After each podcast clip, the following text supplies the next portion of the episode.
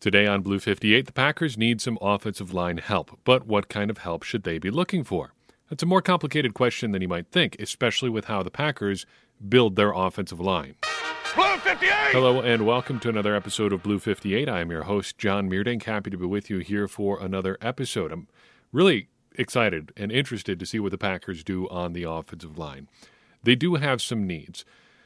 But what those needs exactly are and how the Packers are going to fill them is an interesting question with a lot of different potential answers. And the answer to all of them, the, the questions, is probably options. The Packers are probably just looking for options on the offensive line. But to figure out what sort of options they need, we need to ask ourselves a few questions about the offensive line. First, what are the Packers going to do at right tackle? Currently, I'd say that's pretty unclear. In theory, Elgton Jenkins is probably the best option there. He's a obviously very good left guard, but he's also a very good left tackle and center and probably a very good right tackle too. He can do it all. And if he was completely healthy, I have to think he'd be the odds-on favorite to start at right tackle. But he's not completely healthy. The Packers are at the very least going to need someone for the start of the year. If that is someone other than Elgton Jenkins, the most obvious option right now, at least, is Yosh Nijman. The Packers trusted him at left tackle most of the time. When David Bakhtiari was out last year, it stands to reason that right tackle is at least within his wheelhouse, something he could theoretically do. He played there in college. It seems like it's a natural fit. But no matter what the Packers do there, whether it's Elgton Jenkins by some miracle at the start of the year or Yosh Nijman, the Packers are also going to need depth. So who's your backup either way? That person probably, at least in my eyes, is not on the roster right now. So the Packers are going to have to add somebody who is capable, it seems, of playing tackle. On top of that, you have to ask yourself how the Packers are going to handle guard, specifically right guard. I think left guard is pretty well handled. Elgton Jenkins could fill that spot if and when he becomes fully healthy again. If not him, Jon Runyan Jr. seems to have a pretty good lock on the situation. He's turning out to be quite a steal as a former sixth round pick. But other than that, the guard spots are a little bit unsettled. Let's say that. Royce Newman could be an option there. He started or he played more snaps than anyone else on the Packers in the regular season last year. And if you're thinking that he could make a jump from that, I don't think you're entirely crazy, but there's reason to be a little bit skeptical of that too. On top of that, who is behind Royce Newman at right guard? Cole Van Lanen, in theory, is an option, but depth is a question mark. If you're looking at actual backups, they may not be on the roster right now. This is why offensive line is almost always a priority backfill situation. You want to be adding more of them so you don't end up in situations where you're really overexposed in a given spot. What if it's not Royce Newman, though? What if he is not the, the answer at right guard, and the Packers want to go with somebody on the on the roster right now. Well, if it's not Cole Van Lanen, let me throw one other name out there for you at right guard. What about Josh Myers? Packers director of college scouting Matt Malaspina said this after the draft, quote, I don't want to pin him to one exact thing, but I know he can play all three. All three interior line positions, that is. Back to the quote, if center is the best spot for him, he'll play center. If it's guard, he'll play guard. End quote. I don't think you can rule it out. I think the Packers would probably prefer that he stay at center, but I don't think they are married to the idea. And something like that might explain why they valued him over Creed Humphrey, which is something we've talked about before. That decision, going with the consensus, or go, not going with the consensus top center in the draft last year, who turned out to be very, very good as a rookie. What if the Packers were looking for additional value there and wanted a guy who could play both guard and center? And I don't think you can overlook the fact that the Packers do list Myers as a center slash guard on their official team roster. So, if something would happen and a really good center prospect would be available, I don't think you can rule out the Packers saying, okay, we're going to take this guy who's a really good center and we're going to make Josh Myers a guard and we're just going to go with the best five guys that we can get. And Myers in that configuration happens to be a guard. I don't think you can rule that out entirely. Then the Packers give themselves depth at both center and guard because they now have multiple guys who can fill in at multiple spots. So, back to what we said at the top, I think the Packers are looking to give themselves options. Probably a swing tackle, though that's not that's hardly saying anything. Everybody would love to have a swing tackle they could plug in on both the left and the right side, but assuredly the Packers are looking for one, as is everyone else. They're probably also looking for a tackle who could bump inside if needed. And they're looking for a versatile interior guy, a guy who could play both center and guard. Lest they get greedy, they're probably hoping they can hit two of those three in the draft. And they've got enough picks to make it happen, and there's a lot of value towards the middle portions of the rounds.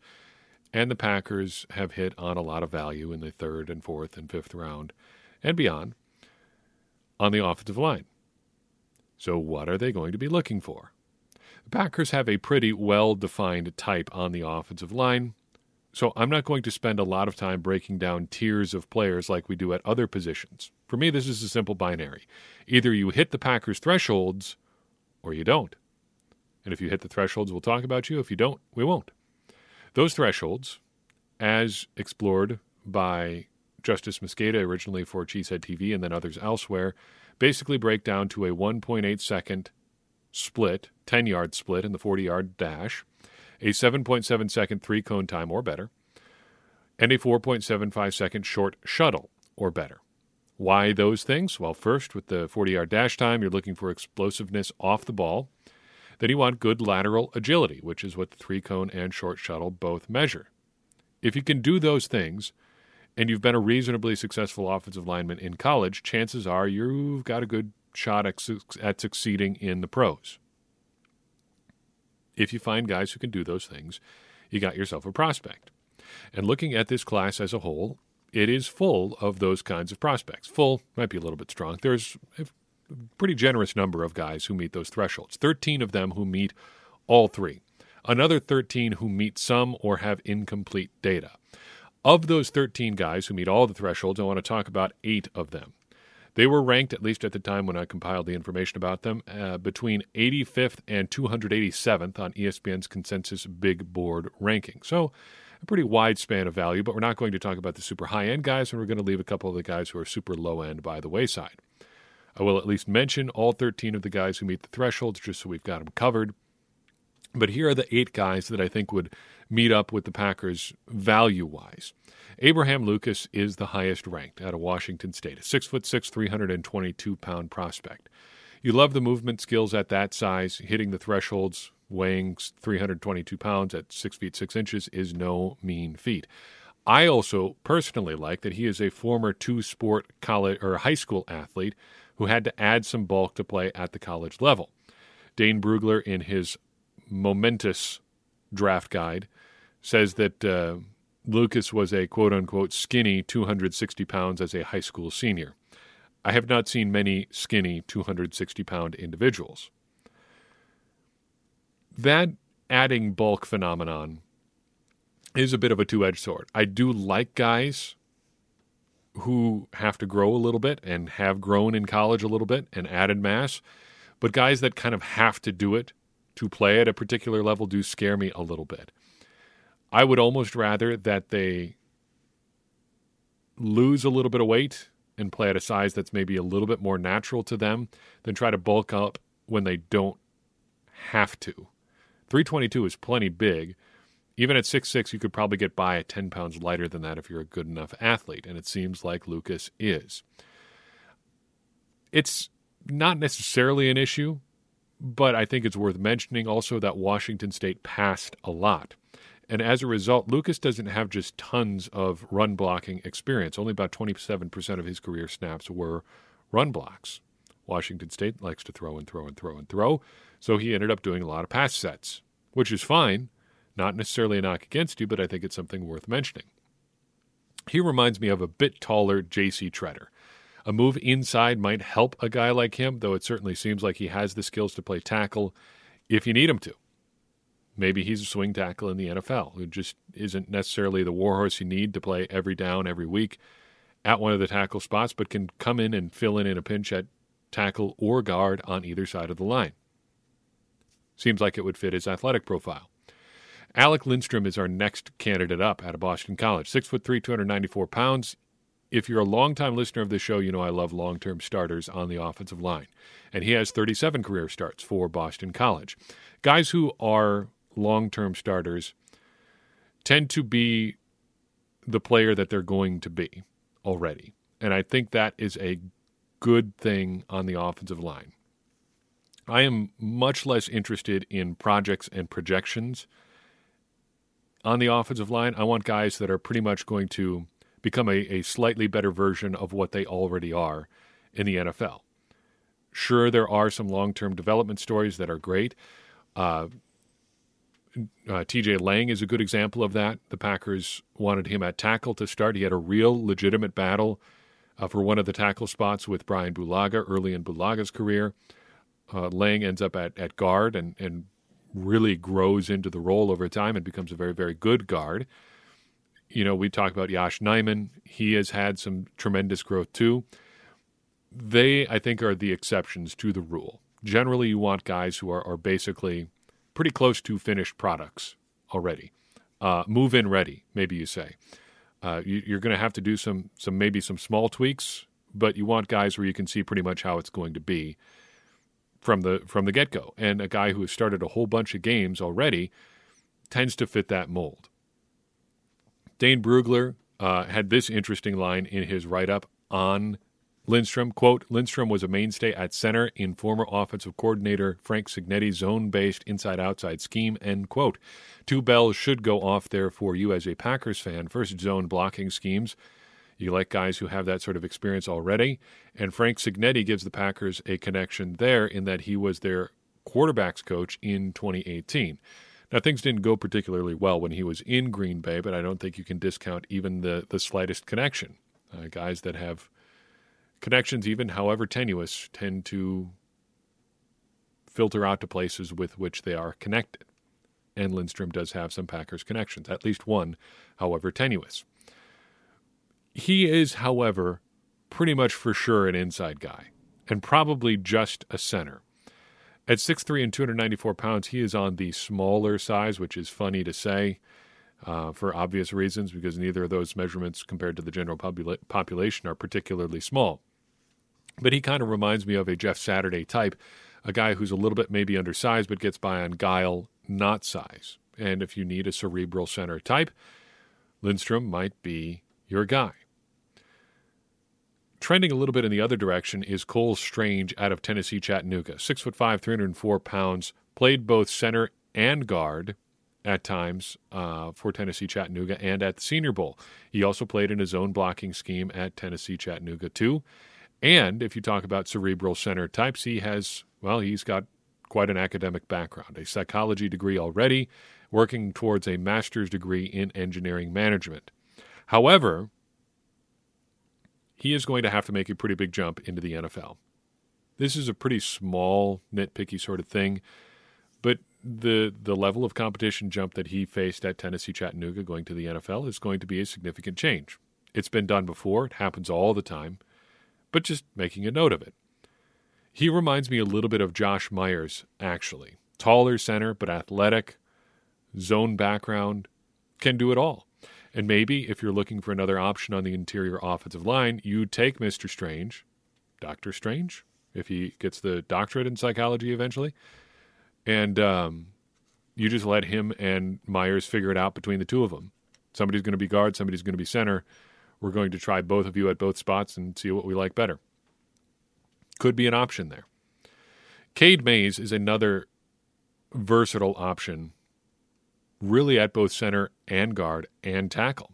Six foot five, 321 pounds, another bigger guy, true size prospect there. And he started gar- games at right guard and left guard and right tackle and left tackle for the Volunteers. And also made a brief appearance at center, too. I don't think there's anything really to dislike about Mr. Mays. Anything you dislike at this point probably comes down to scouting preferences on film. And if you look want to look for offensive line film takes, I am I'm not your guy. There may be very legitimate criticisms about his game. I I couldn't tell you because I don't watch a ton of film on offensive line prospects. He reminds me a little bit, just story to this point wise of Josh Sitton, a guy who was versatile already in college, and you hope to project that a little bit to the NFL. Given his experience, I think you probably slot, slot him in on the inside, maybe right guard, but it looks like he's got the size and ability to play just about anywhere. So maybe he ends up just being one of those Packers super backups who can play anywhere and do anything. A guy who played at a pretty big school and played a lot of positions there. Hard to bet against. Zach Tom is our next discussion point out of Wake Forest, six foot four, 297 pounds, a little bit on the light side. He has experience at center and tackle in his college days. He too is probably heading inside like a couple of these other smaller guys we've talked to. At 297 pounds and six feet four inches, you're almost going to have to. He again reminds me of J.C. Tretter though, with that athletic background, a little bit on the lighter side for a tackle. Maybe you look for a guy who's just got the athleticism and can slot in at one of your guard spots, and, and you figure it out from there. Logan Bruss is our next prospect. Uh, six foot five, 319 pounds out of Wisconsin. Wisconsin offensive linemen always a little bit like a, a Honda Accord. Rarely flashy, but they'll get you where you need to go, and they're going to run forever. He's not really exceptional at anything. He's had a few injuries. Play strength is said to be a problem. Um, but if you're taking a day three pick, using a day three pick on Bruss, fifth, sixth round pick, you're probably getting a pretty solid prospect. He reminds me a little bit more of Don Barclay than a guy like J.C. Tretter. He's a little bit bigger. One of those I hate to use the term because all these guys are in better shape than I am, uh, but a bad body guy. He doesn't. There are different kinds of, of linemen in the NFL. There are guys who are 300 some pounds because they're just big dudes, and there are other guys that maybe a little bit doughy because they got to add weight to get up to over 300 pounds. Your mileage may vary on what you think Bruss is, but he's been described as a bad body sort of guy. But he gets the job done and uh, he may end up like Barclay being a guy who can play guard and then bump out to tackle if need be. Then the other way around, the guy who's going to play tackle and then bump inside uh, as you need him. Uh, second to last guy here is Luke Wattenberg, and I jumped over him earlier, meant to do him before Bruss, but there's not a whole ton to say about him. He's very similar to Zach Tom and some of the other offensive li- or lighter guys that we've talked about at six foot four and 293 pounds.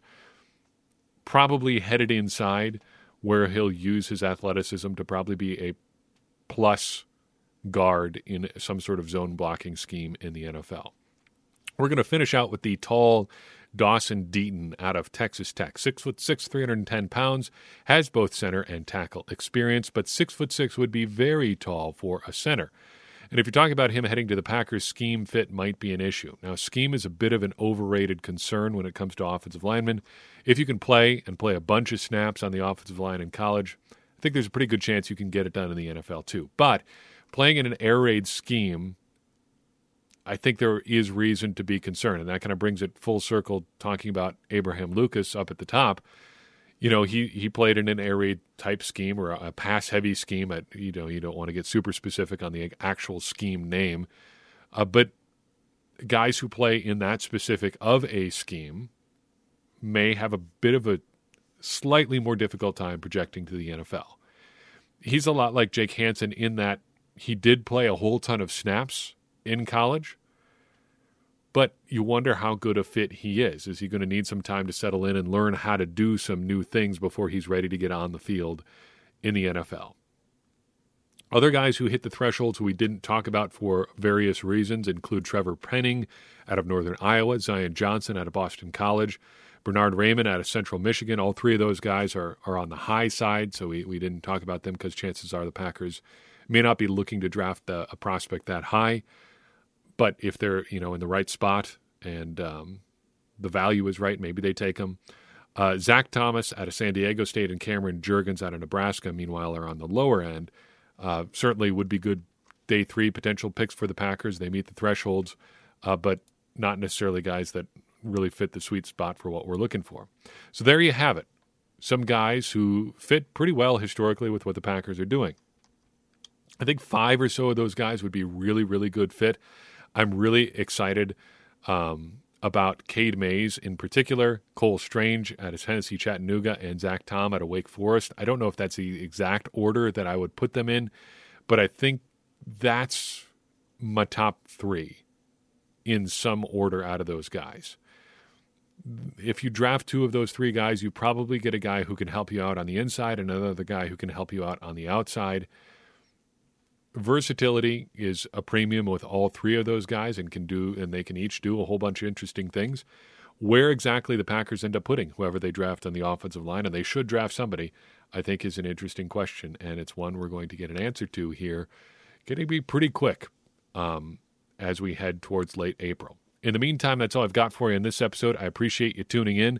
I would appreciate it even more if you'd take a second and share this episode with someone you think would enjoy it as well. It's going to help more people get involved in this conversation that you and I are having about the Green Bay Packers, and that in turn is going to help all of us, me included, become smarter Packers fans. And as I always say, smarter Packers fans are better Packers fans, and better Packers fans what we all want to be. I'm your host, John Meerdink. We'll see you next time on Blue 58.